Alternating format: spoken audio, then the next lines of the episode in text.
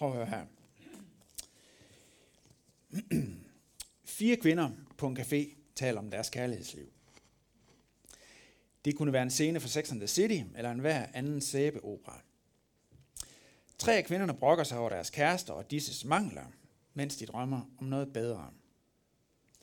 Den fjerde kvinde, som har siddet lige så stille med et smil på læben, tager ordet og fortæller om sin forlovede. Og fortæller, at han er en ivrig kristen.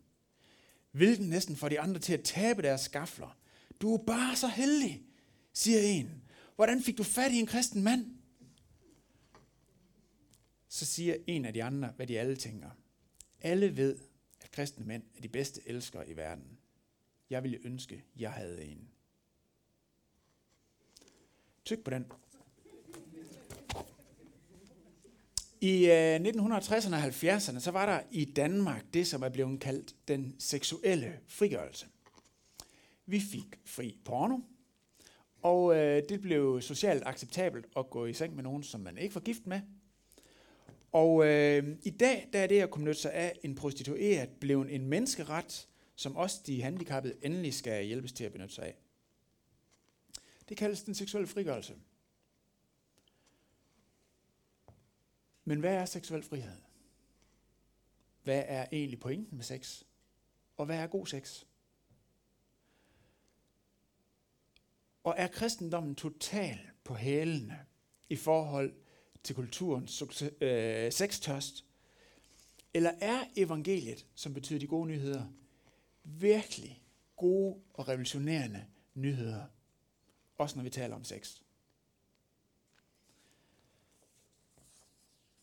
Let's talk about sex. Det er temaet for prædiken i dag. Så I må gerne øh, spænde sikkerhedsselen, for nu dykker vi ned i en af Paulus' breve, for 1. Korintherbrev, kapitel 6, vers 12 til øh, kapitel 7, vers 5. Og der står sådan her. Alt er mig tilladt, men ikke alt gavner. Alt er tilladt mig, men jeg skal ikke lade noget få magt over mig. Maden er til maven, og maven til maden. Og begge dele vil Gud lade forgå. Lægemet er ikke til utugt, men er til for Herren, og Herren for lægemet. Og Gud oprejste Herren og vil oprejse os med sin kraft. Ved I ikke, at jeres lægeme er Kristi lemmer? Skal jeg da gøre Kristi lemmer til en skøs lemmer? Aldeles ikke. Eller ved I ikke, at den, der binder sig til en skøge, er et læme med hende?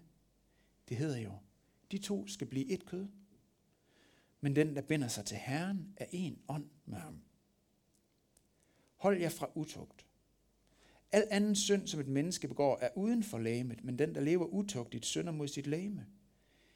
Eller ved I ikke, at jeres lægeme er et tempel for Helligånden, som er i jer, og som I har fra Gud? I tilhører ikke jer selv, for I bliver købt dyrt. Er derfor Gud med jeres lægeme. Hvad angår det, I skrev, er det bedst for en mand ikke at røre en kvinde. Men for at undgå utugt, skal en hver mand have sin hustru, og en hver kvinde sin mand. En mand skal give sin hustru, hvad han skylder hende, og lige så en mand, eller lige så en hustru sin mand. En hustru råder ikke over sit læge, men det gør hendes mand. Lige så råder heller ikke en mand over sit lægemene, men det gør hans hustru. I må ikke unddrage jer hinanden. Jeg har delt øh, prædiken i dag op under tre overskrifter, og det er Bibelens revolutionerende syn på sex, og Bibelens revolutionerende syn på ægteskab og singleliv, og så det kristne håb giver seksuel frihed. De tre overskrifter. Så lad os starte med Bibelens revolutionerende syn på sex, og se, hvad det er for noget, Paulus han skriver her. Korinther-menigheden, som Paulus han skrev til, de var meget åndelige. De satte meget fokus på det overnaturlige, og det var meget tydeligt til stede hos dem. Men når det kom til almen menneskelige øh, forhold, så var de utrolig præget af det samfund, der var omkring dem. Der var seksuelle forbindelser på kryds og tværs inden for menigheden, og endda inden for de forskellige familier i menigheden. Og det begik ubemærket hen, når mænd i menigheden gik til prostituerede i Korinth. Og det var jo nye kristne. Så de var i gang med at finde ud af, hvad det vil sige det her. Og de har forud for, at Paulus har skrevet det her brev, sendt et brev til ham, hvor de ligesom prøver nogle af deres øh, standpunkter og synspunkter af, og siger, at er det ikke det her, er det ikke sådan her, det skal forstås. Og det første, som de har prøvet af, som vi hører i dag, det er faktisk lidt svært at se i den her autoriserede overgave, at det er et citat, de er kommet med. Så det er godt forvirre lidt. Men der, de siger det her, alt er mig tilladt. Det er et citat, som, øh, de, er, øh, som de er kommet med.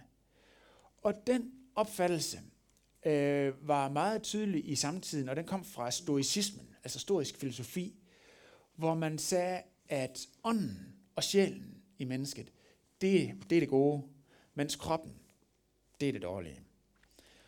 Og øh, man havde inden for stoicismen sådan en måde at forklare det på, hvor man siger, at ånden og sjælen er ligesom et smykke af guld eller ædelsten. Og uanset om man ligger det i en rendesten, hvor kloakvandet render hen over det, eller sådan noget, så kan man stadigvæk tage det op, og det har ikke mistet sin værdi. Så derfor, uanset hvad man gør med sin krop, så forurener det ikke vores sjæl. Så har det, og det har ikke rigtig nogen betydning, hvad vi gør med vores krop.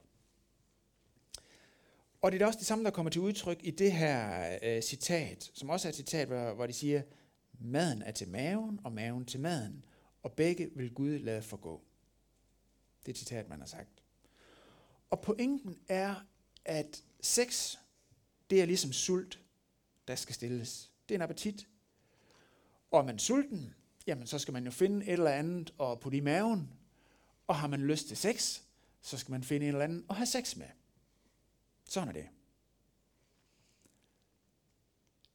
Jeg ved ikke, om nogen af jer kan genkende det for noget, I har hørt før. Hvor mange af jer har hørt om Maslows behovspyramide? Oh my god. Det er jo næsten alle sammen. Den støder vi på både i øh, pædagogik og i ledelsesteori og alle mulige steder. Det er sådan en pyramide, hvor det mest grundlæggende behov, det er det, der ligger for neden, og det kaldes det fysiske behov. Og Maslow sagde, at det er sådan noget som søvn, det er sådan noget som mad, og det er sådan noget som sex. Grundlæggende behov. Alle mennesker har dem, skal man bare se for det, ellers er det helt galt. Og synet, som så mange af os åbenbart er blevet præsenteret for, og som er så udbredt, er, at det er unaturligt ikke at have sex, hvis man har lyst. Det kan, man skal have noget, ligesom hvis man er sulten, ellers er det simpelthen noget skidt. Det var en udbredt opfattelse i Korinth, og det er det simpelthen også i dag. Det var det ene syn, som var herskende i Korinther-menigheden.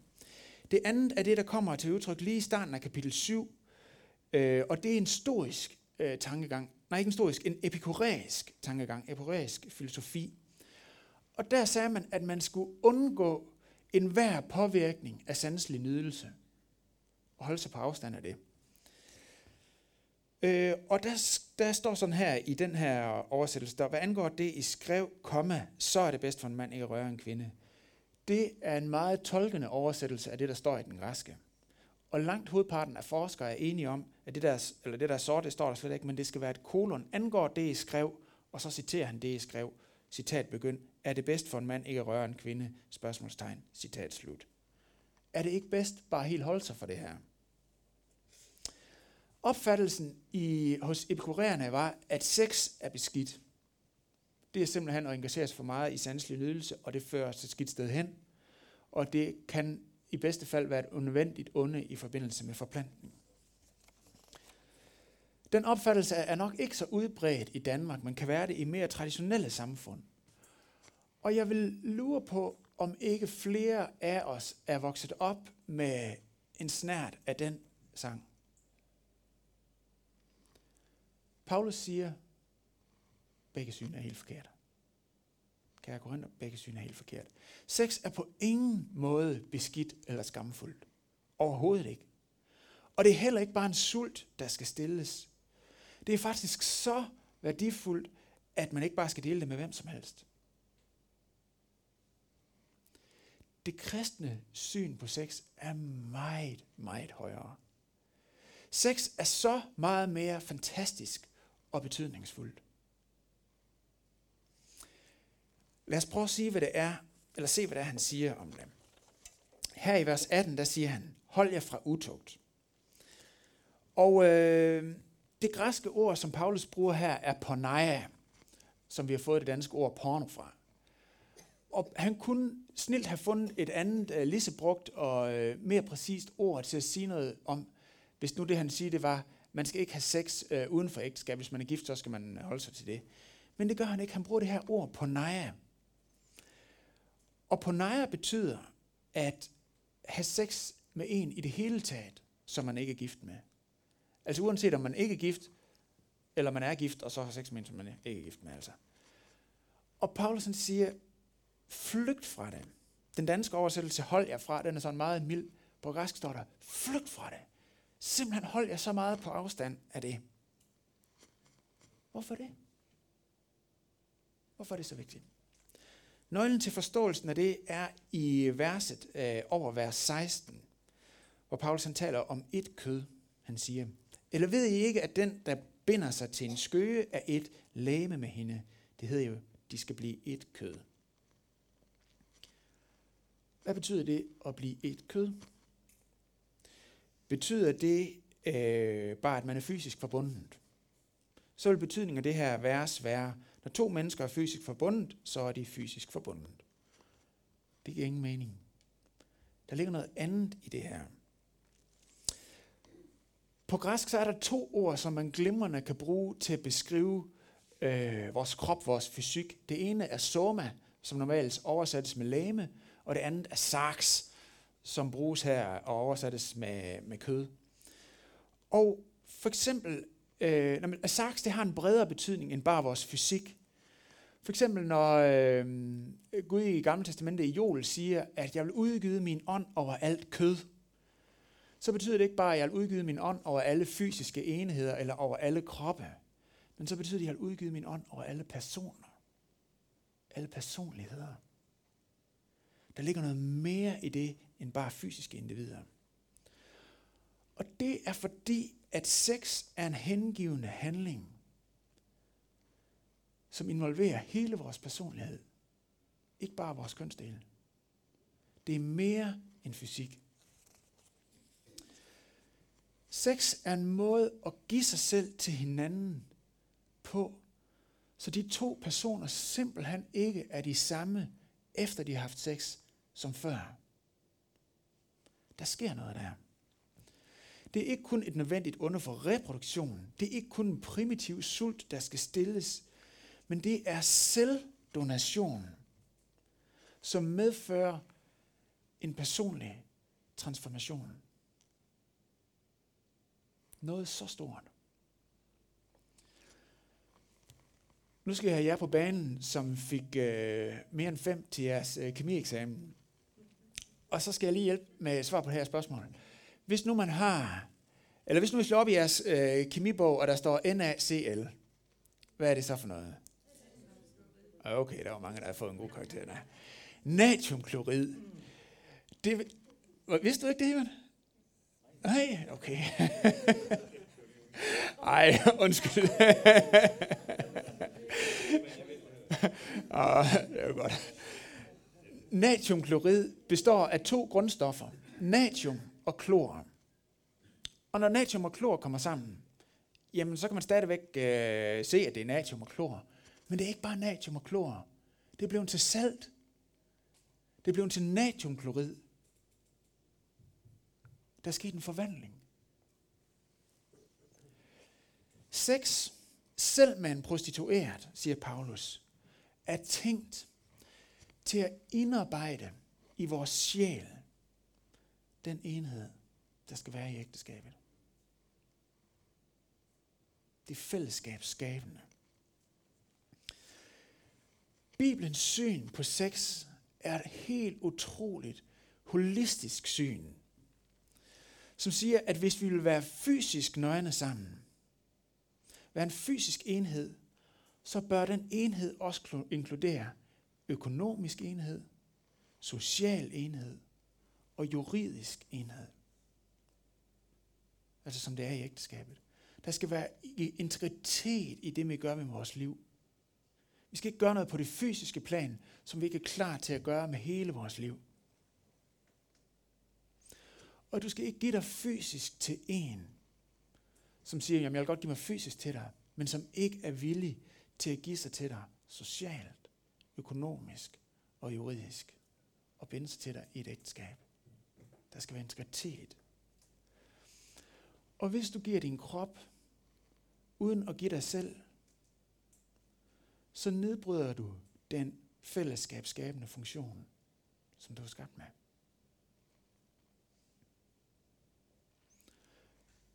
Men når vi så har sex med vores ægtefælle, så styrker vi relationen. Så styrker vi relationen. I bibelsk øh, teologi, så er sex i ægteskabet det samme, som nadveren er i vores relation til Gud. Vi bliver ikke frelst ved at modtage nadveren. Men vi går til nadver, fordi vi er frelst. Vi bliver heller ikke gift, fordi vi har sex med hinanden. Men både nadver og sex er en pagtsfornyelses, øh, en pagtsfornyelsesceremoni, som bygger, udbygger og styrker fællesskabet. Hvor vi på ny giver os selv til hinanden. Derfor siger Paulus også sådan her i det stykke, jeg læste. En hustru råder ikke over sit læge, men det gør hendes mand.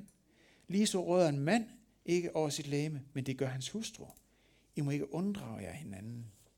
I den hverdagsdansk står der, I må ikke undlade at komme hinandens seksuelle ønsker i møde. Og udover at det her det er helt utrolig revolutionerende i verdenshistorisk litteratur, det er det første sted, det kommer til udtryk, at en kvinde ikke bare tilhører en mand og skal imødekomme hans seksuelle behov, men en mand tilhører en kvinde og skal imødekomme hendes seksuelle behov. Det er totalt revolutionerende ind i den her kultur, og det rystede samfundet på Jesu tid, at de kristne havde den her lære og det her syn på sex, og det her syn på mænd og kvinder. Men det er ikke det, jeg lige vil sige. Men ud over det, så understreger det, at, at vi skal ikke afvise hinanden. Fordi sex har en fundamental betydning for den her trans, øh, personlige transformation, som binder os til hinanden og holder os sammen. Jeg har tænkt lidt på, om jeg skulle sige det her. Men jeg synes altså, det er så godt, og jeg har så nemt ved at huske det, fordi det rimer. Min søster har giftet sig med en nordjyde, og det har vi ikke været glade for i min familie. Vestjyder har det sådan uh, lidt småracistisk forhold til nordjyder. Men øh, han er en rigtig fin og meget intelligent fyr. Øh, ja. så, så øh, ja, okay.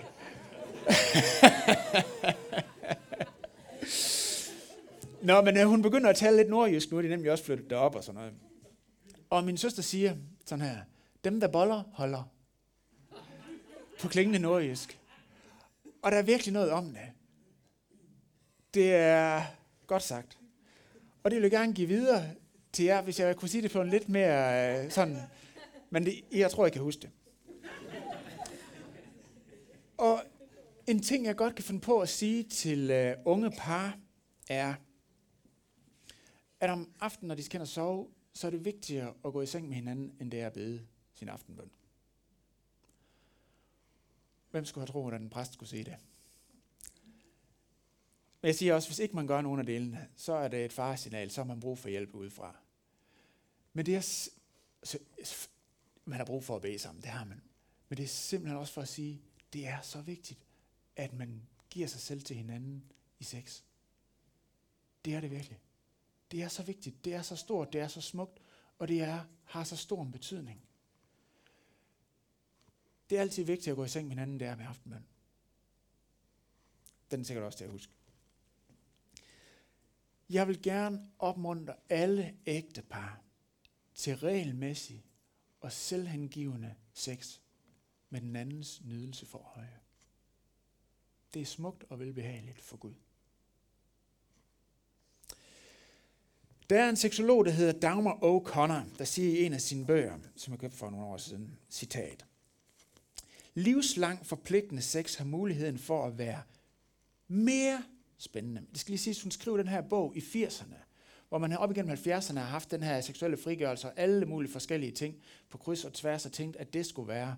Og så kommer hun med hendes forskningsresultater og siger, det har mulighed for at være mere spændende, mere varieret, mere tilfredsstillende i alle retninger end nogen anden måde at arrangere sexlivet på, som man kan forestille sig. Citat slut.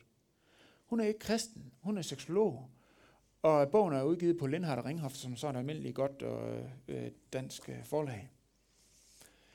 En anden amerikansk undersøgelse viser, at kvinder, der har flest G-punktsorgasmer, som efter sigende skulle være toppen af poppen, findes blandt, jeg hvor tror jeg, de findes?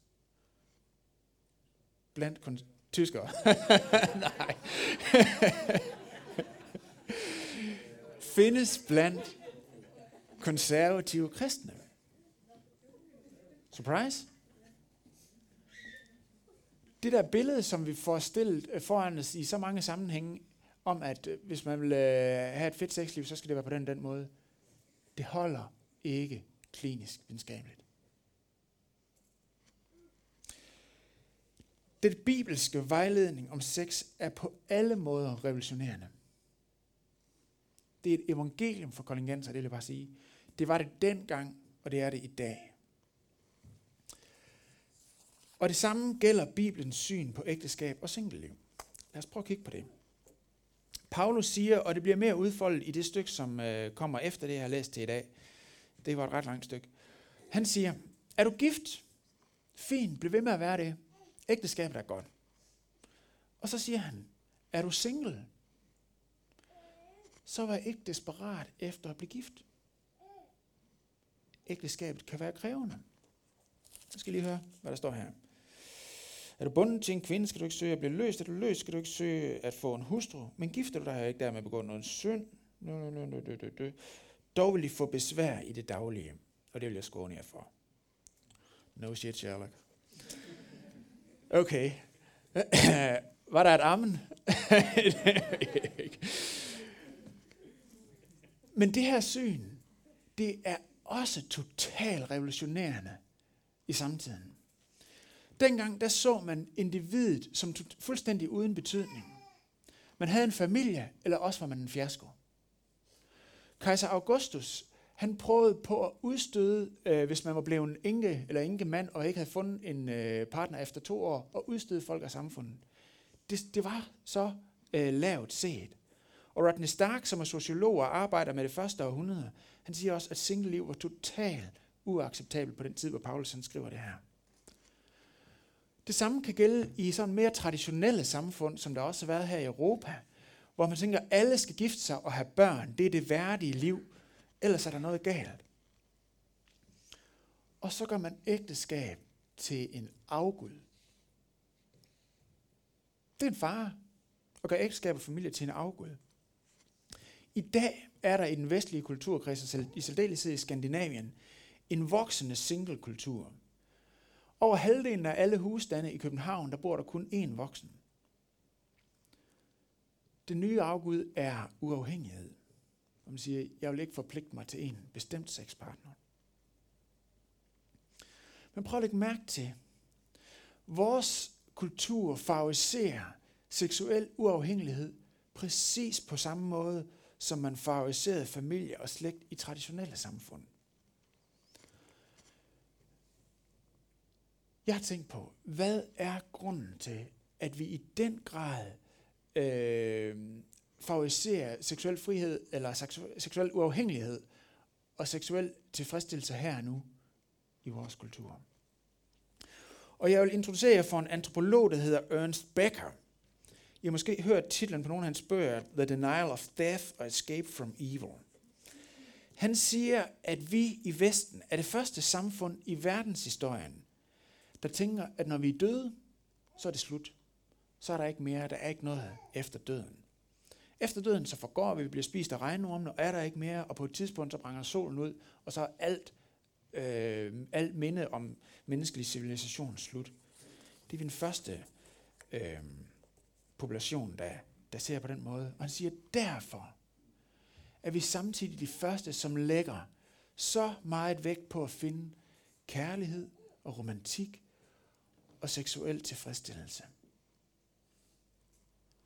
Fordi at netop det giver den følelse af herlighed, som vi længes sådan efter. En transcendent oplevelse. Følelsen af mening. I forelskelsen, det ved alle os, der har prøvet at være forelsket, der slipper vi af med følelsen af betydningsløshed. Og får en følelse af guddommelig renhed. Jeg har hørt en psykolog sige, at øh, forelskelse er sådan en art mindre psykose. Øh, ligesom når man er deprimeret, så ser man alt i et urealistisk mørkt lys. Og ligesom når man er forelsket, så ser man alt i et urealistisk lyserødt og fejlfrit lys. Og det at blive spejlet i øjnene af ens partner, som man er forelsket i, som siger, du er totalt perfekt, du er totalt ren, du er totalt fejlfri. Det har vi brug for. Og hvis vi ikke har Gud, hvor skal vi så finde følelsen af renhed, herlighed og transcendens? Om ikke netop i forelskelsen og elskerhedens beruselse.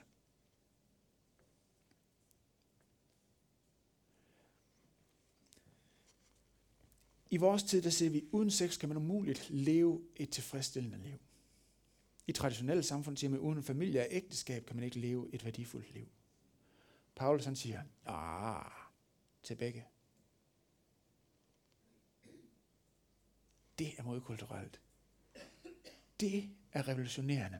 Det var det dengang, og det er det i dag. Og på den måde er Bibelens syn fuldstændig radikalt frisættende. Det sætter en frisættende balance ind i menneskelivet, som ingen anden kultur, ingen anden livsstil eller ingen, intet anden, øh, ingen anden filosofi har gjort. Samtidig med, at Bibelen har et højere syn på sex end noget andet livssyn, så siger den samtidig, det er helt okay at leve livet uden. Jesus var single. Paulus var single. Og, skal vi prøve at se på, den seksuelle frihed, den kommer af, at vi som kristne får lov til at leve i det livsforvandlende håb om Guds fremtid på to områder, vil jeg tager frem nu her.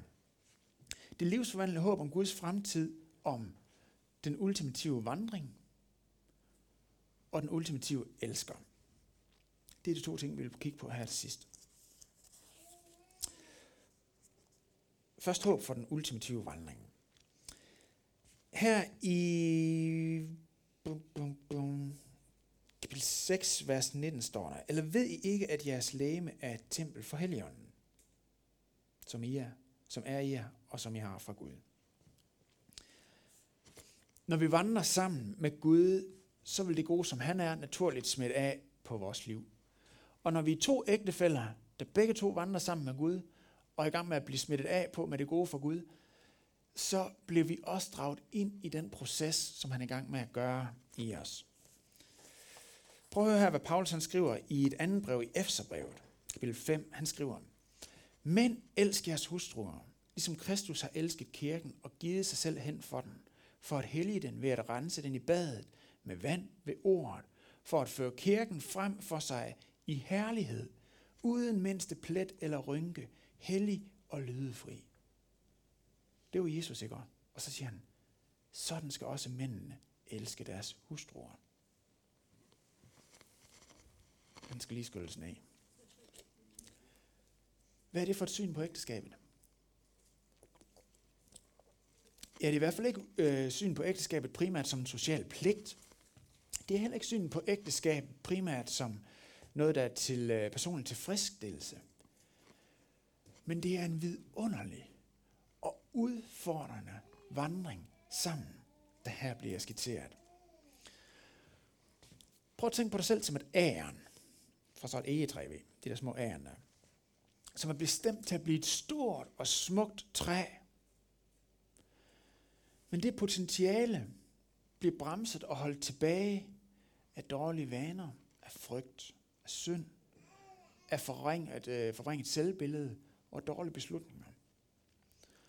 Og vores potentielle skønhed, den kan kun forløses ved en lang og tålmodig vandring, som uafværligt vil indeholde gentagende fald, brug for noget, omvendelse og op på hesten igen.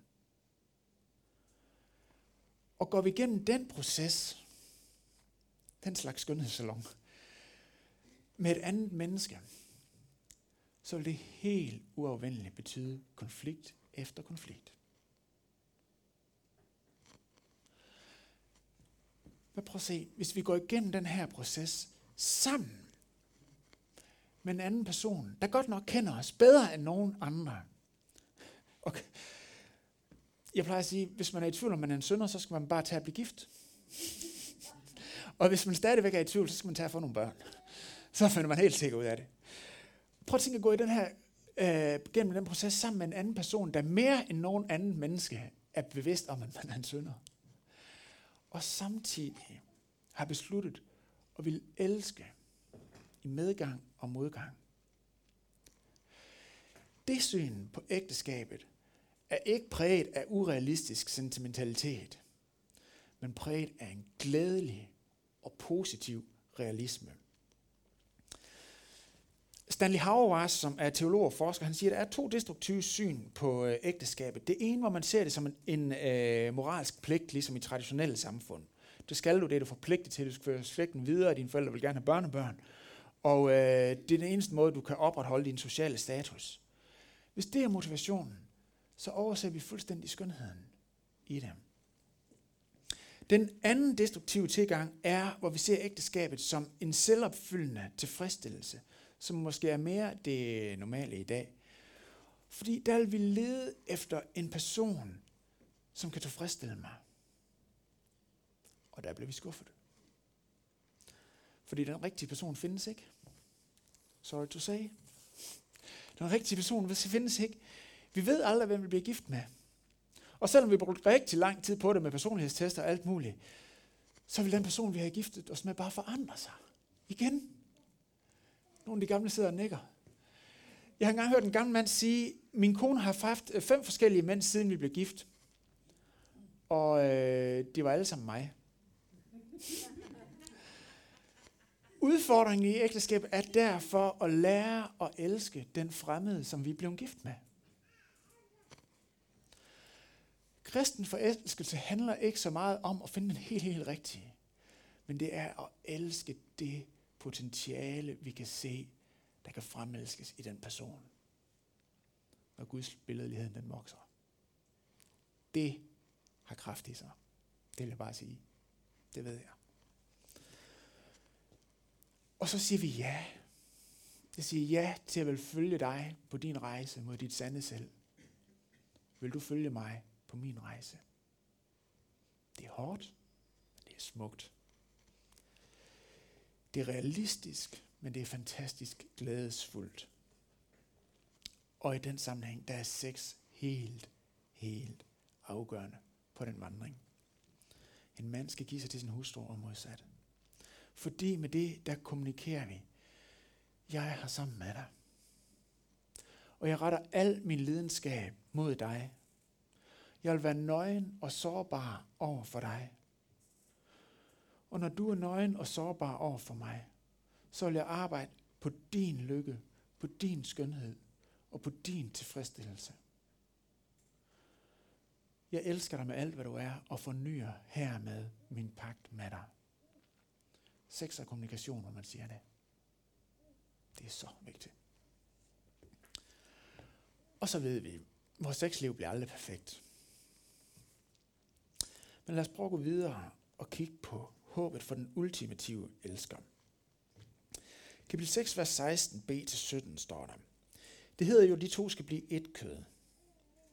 Og så står der efterfølgende, men den, der binder sig til Herren, er en ånd med ham.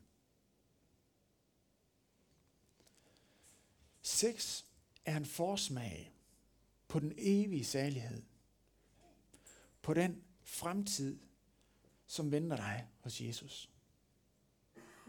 Ikke en fysisk enhed, men en åndelig enhed. Men Bibelen taler meget tydeligt om parallellen. Og allerede nu, i et rigt andagsliv, et godt bønsliv eller et godt kristen fællesskab, der får vi en forsmag på det. Det ved jeg ikke, om du har tænkt over. Prøv at lægge mærke til øh, beretningen om den samaritanske kvinde, som Jesus han, øh, han møder så en kvinde her i, øh, i Samaria, der er beskrevet i Johannes evangeliet kapitel 4. Og de sidder og snakker lidt om, øh, hun er den eneste, der er kommet ud til brønden, og øh, Jesus snakker lidt om Guds rige og sådan nogle ting. Og så siger Jesus, den der drikker det vand, jeg giver ham, skal aldrig i evighed tørste. Og hun siger nå, det lyder spændende. Herre, giv mig det vand, så jeg ikke skal tørste, og så er jeg fri for at gå herud og hente vand. Og så siger Jesus, hent din mand og kom herud. Og så tænker jeg, at det lige være sådan en lille pinlighedspause. Så siger kvinden, jeg har ingen. Og Jesus siger, det er rigtigt, du har haft fem mænd, og ham du har nu, han er ikke din mand. Hvorfor begynder Jesus at tale omkring hendes sexliv? De sidder lige og har en god snak om åndelige ting og vand og ting og sager. Hvorfor taler han om det, når han vil slukke hendes åndelige tørst med levende vand? Jesus han siger, du har let efter livets vand i romantik, i sex, i parforhold. Og din tilgang til sex, den vil være forvrænget, så længe jeg ikke er din sjæls sande elsker.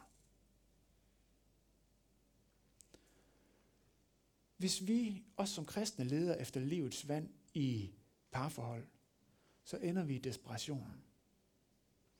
Enten i vi har en kæreste, som vi burde have slået op med for længe siden, og som vi holder fast i i håb om et eller andet. Eller vi er gift og tynger vores ægtefælde ned under gulvbrædderne i urealistiske forventninger. Eller vi kynisk undgår ægteskab i frygt for at få skuffet nogle af de dybeste længsler. Hvis det er der, vi leder efter livets vand, så ender vi i desperationen. Men venner, sex er en svag, kun svag faktisk, refleksion af den kærlighed, vi vil opleve den dag Jesus kommer igen. Han er din sjæls sande elsker. Og selv den forsmag, som du får i livet sammen med ham nu, kan sætte os fri til at leve uden sex, hvis det er det, vores livssituation byder. Eller til at nyde sex, hvis vi er gift. Og til at give sex som en gave til vores ægtefælle. Må Gud velsigne os til at være glade, frie, stolte og sexede kristne.